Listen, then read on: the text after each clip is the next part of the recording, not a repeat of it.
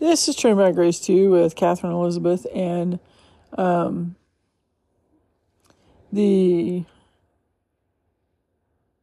chapter we're in in Isaiah today is Isaiah 56 and actually the beginning of 57. The headings in the ESV are Israel's irresponsible leaders and Israel's futile idolatry. Now, there's a there's a passage after that that talks about comfort and it's it's a beautiful passage. We're going to get to that but today, today we need to see what is going on in Israel in the time of Isaiah that the temple of Solomon which was dedicated to the Lord and was supposed to be a place where everybody could pray toward that temple and it be a place of restoration was destroyed, where the Ark of the Covenant is no longer a part of their history, where um, the there was just extreme cruelty by Babylon, particularly the second time. Why did this happen? What was going on in Israel. God's chosen people for this to happen. So in Isaiah 56 9 through 12, all you beasts of the field come to devour, all you beasts in the forest. His watchmen are blind, they are all without knowledge, they are all silent dogs. They cannot bark, dreaming, lying down, loving to slumber. The dogs have a mighty appetite, they never have enough but they are shepherds who have no understanding.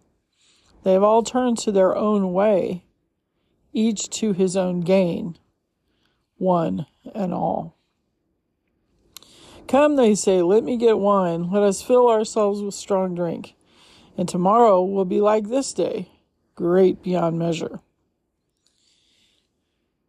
So, what had happened is that you've got leaders who are more worried about what kind of day they're going to have and whether they have a good day than they are about leading a country. And they're not looking out for anybody but themselves. And they assume that because they have this stuff for today, they're going to have this stuff for tomorrow and the next day, just like today, based on nothing. There's no um, there's no reason it should continue because they're not doing the oversight they need to do for this to be a sustainable thing. And in fact, they're doing everything they can do against it. They're paying attention to them, they're drinking wine, they're oblivious to the problems or the systems that need to be in place or praying to God and asking for wisdom. They're choosing wine instead of wisdom. So that's the first section. The second one is chapter 57. The righteous man perishes and no one lays it to heart. Devout men are taken away while no one understands. For the righteous man is taken away from calamity. He enters into peace. They rest in their beds who walk in their uprightness. But you draw near, sons of the sorceress, offspring of the adulterer, and the loose woman. Whom are you mocking? Against whom do you open your mouth wide and stick out your tongue? Are you not children of transgression, the offspring of deceit?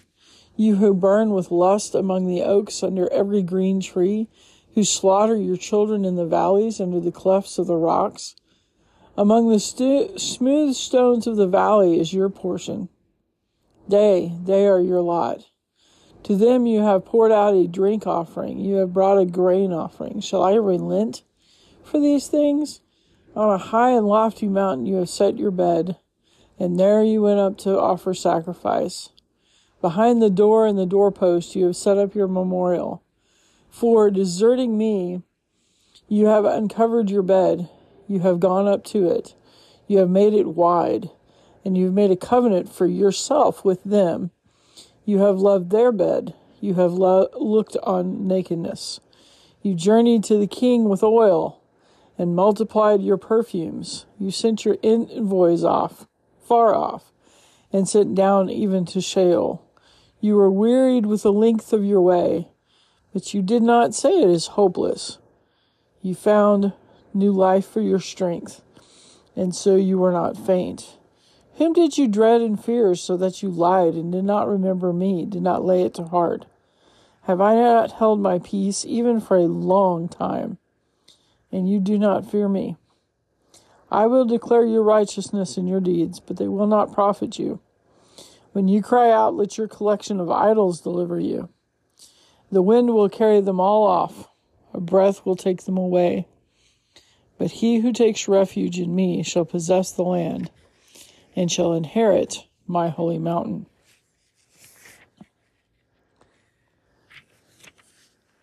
So, this is actually a pretty complex passage because of the customs at the time.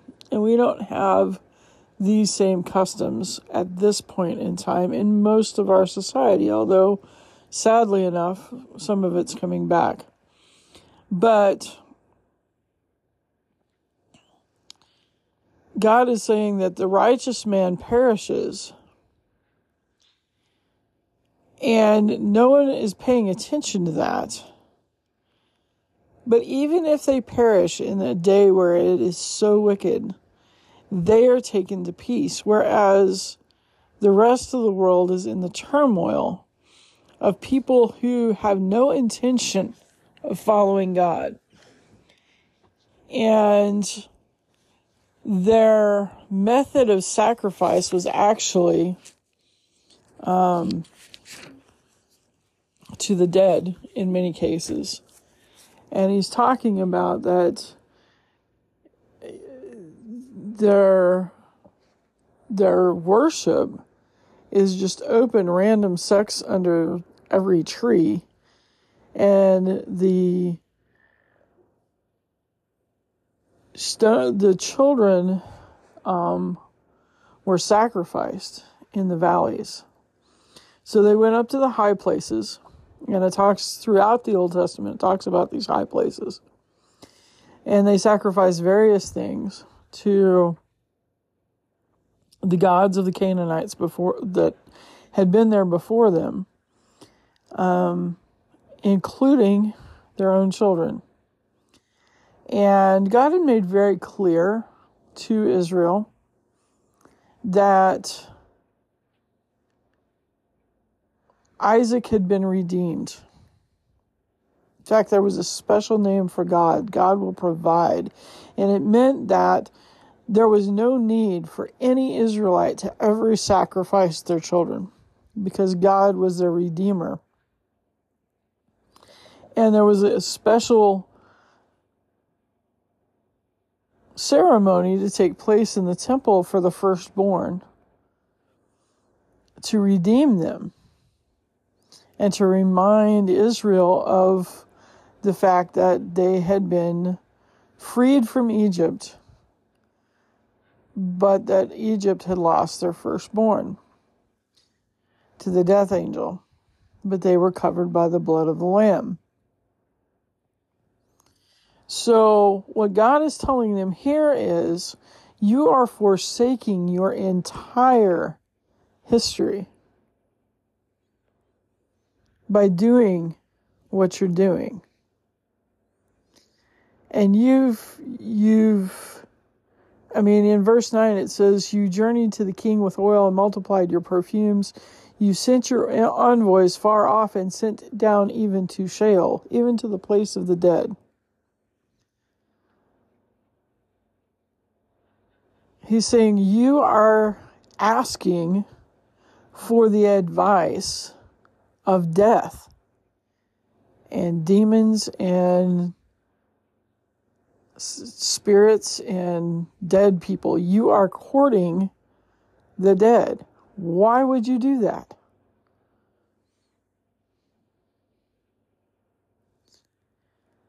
And not only that, but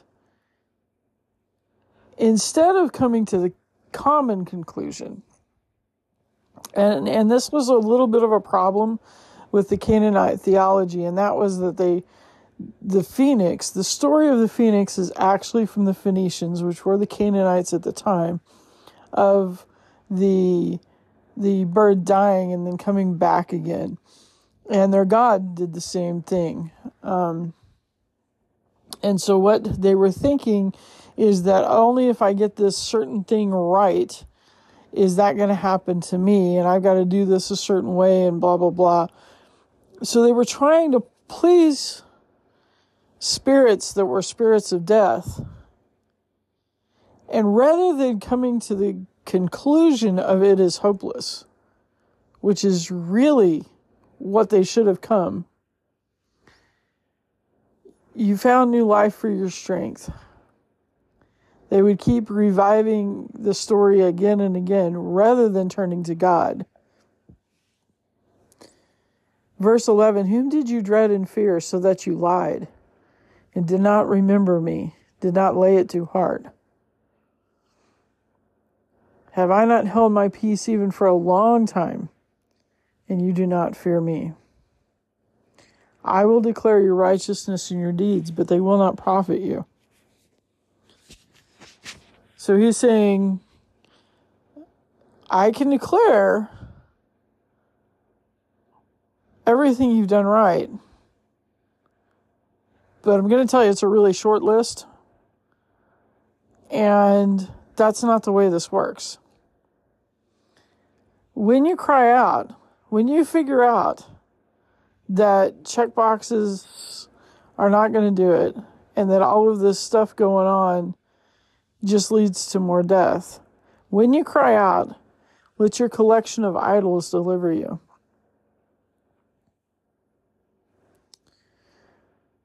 And what's going to happen is the wind or the spirit will carry them all off. A breath, again, or a spirit will take them away. But, and here's the interesting thing about God's word most of the time when you see that in English literature of any kind, it says it contradicts what comes before. And normally it's a negative. Like, positive, positive, positive, but negative, which negates everything before. In God's word, it's negative, negative, negative, but whatever God is going to do to redeem anything out of a hopeless situation. And that's very true here. But he who takes refuge in me shall possess the land and shall inherit my holy mountain.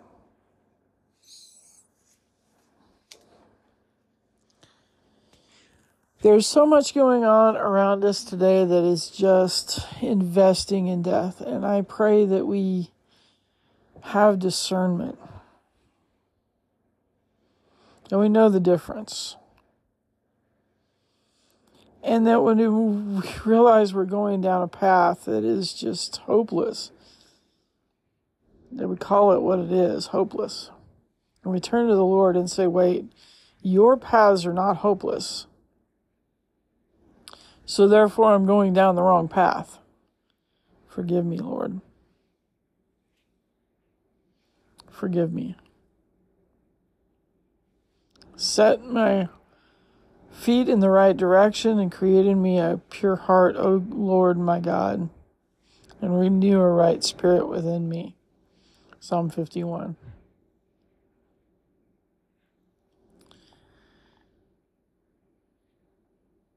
So I, I just I just pray in Jesus' name that we that we look at what's going on and realize that we can repeat the mistakes of the past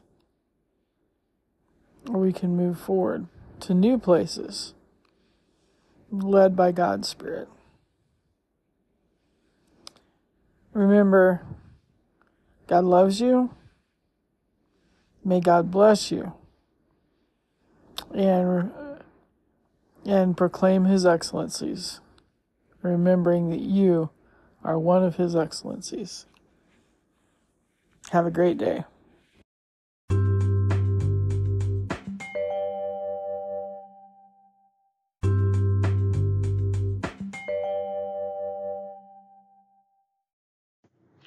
This is Train by Grace 2, and if you're listening to this pod- podcast, I wanted to say thank you. And there are various things you can do as a next step. Number one, if you need to know more about Jesus being your Savior and Lord, please get a hold of me via email at trained by grace 2, all one word, trained by grace, trained, T R A I N E D, by grace 2, at gmail.com, and put in the subject line podcast um, for all of these options. So if you need to know more about Jesus, please get a hold of me or someone you know who knows Christ. Um, if you would like to be part of this prod, podcast proclaiming his excellencies, you can put subject line podcast would like to be part of proclaiming God's excellencies. If you would like to have a resource, have a Bible sent to you, please put that in the email. If you have a prayer request, put that in the email. So thank you for getting in touch with me. Thank you for listening to this podcast. And may you be blessed um, and know Jesus is your Savior and Lord. And remember, you are one of God's excellencies.